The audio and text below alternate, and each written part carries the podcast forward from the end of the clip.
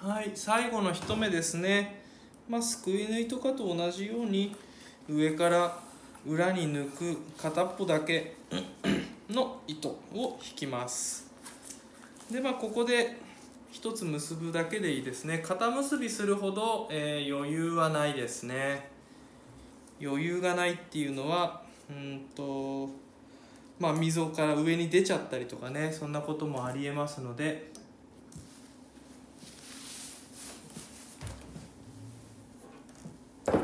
れが後でぼドブ伏せの後ボコッと出ちゃったりっていうこともあるのでまあ一つ結んでおけば構いま大丈夫です。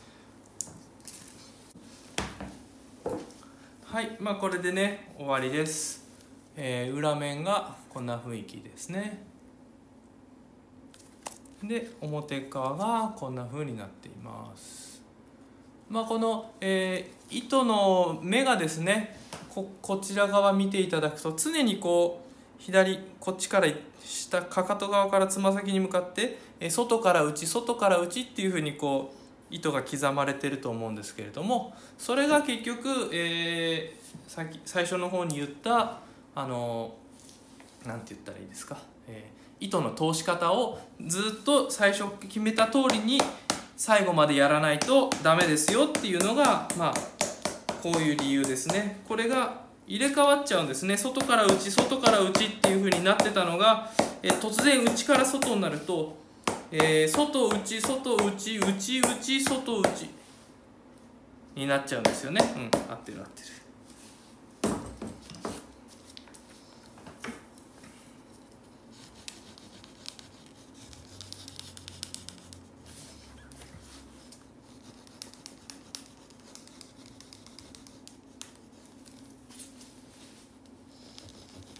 っとね溝が浅いところがあったので糸が少し沈みきってないからこくり棒で押さえてあげてそれからあの脱脂縫いはどうしても穴を開ける時にこっちからベルトを押すので、えー、縫い終わってからね、えー、その寝た分を起こしてあげるようにしないといけません。だから、えー、一通りこうハンマーで叩いておいてください。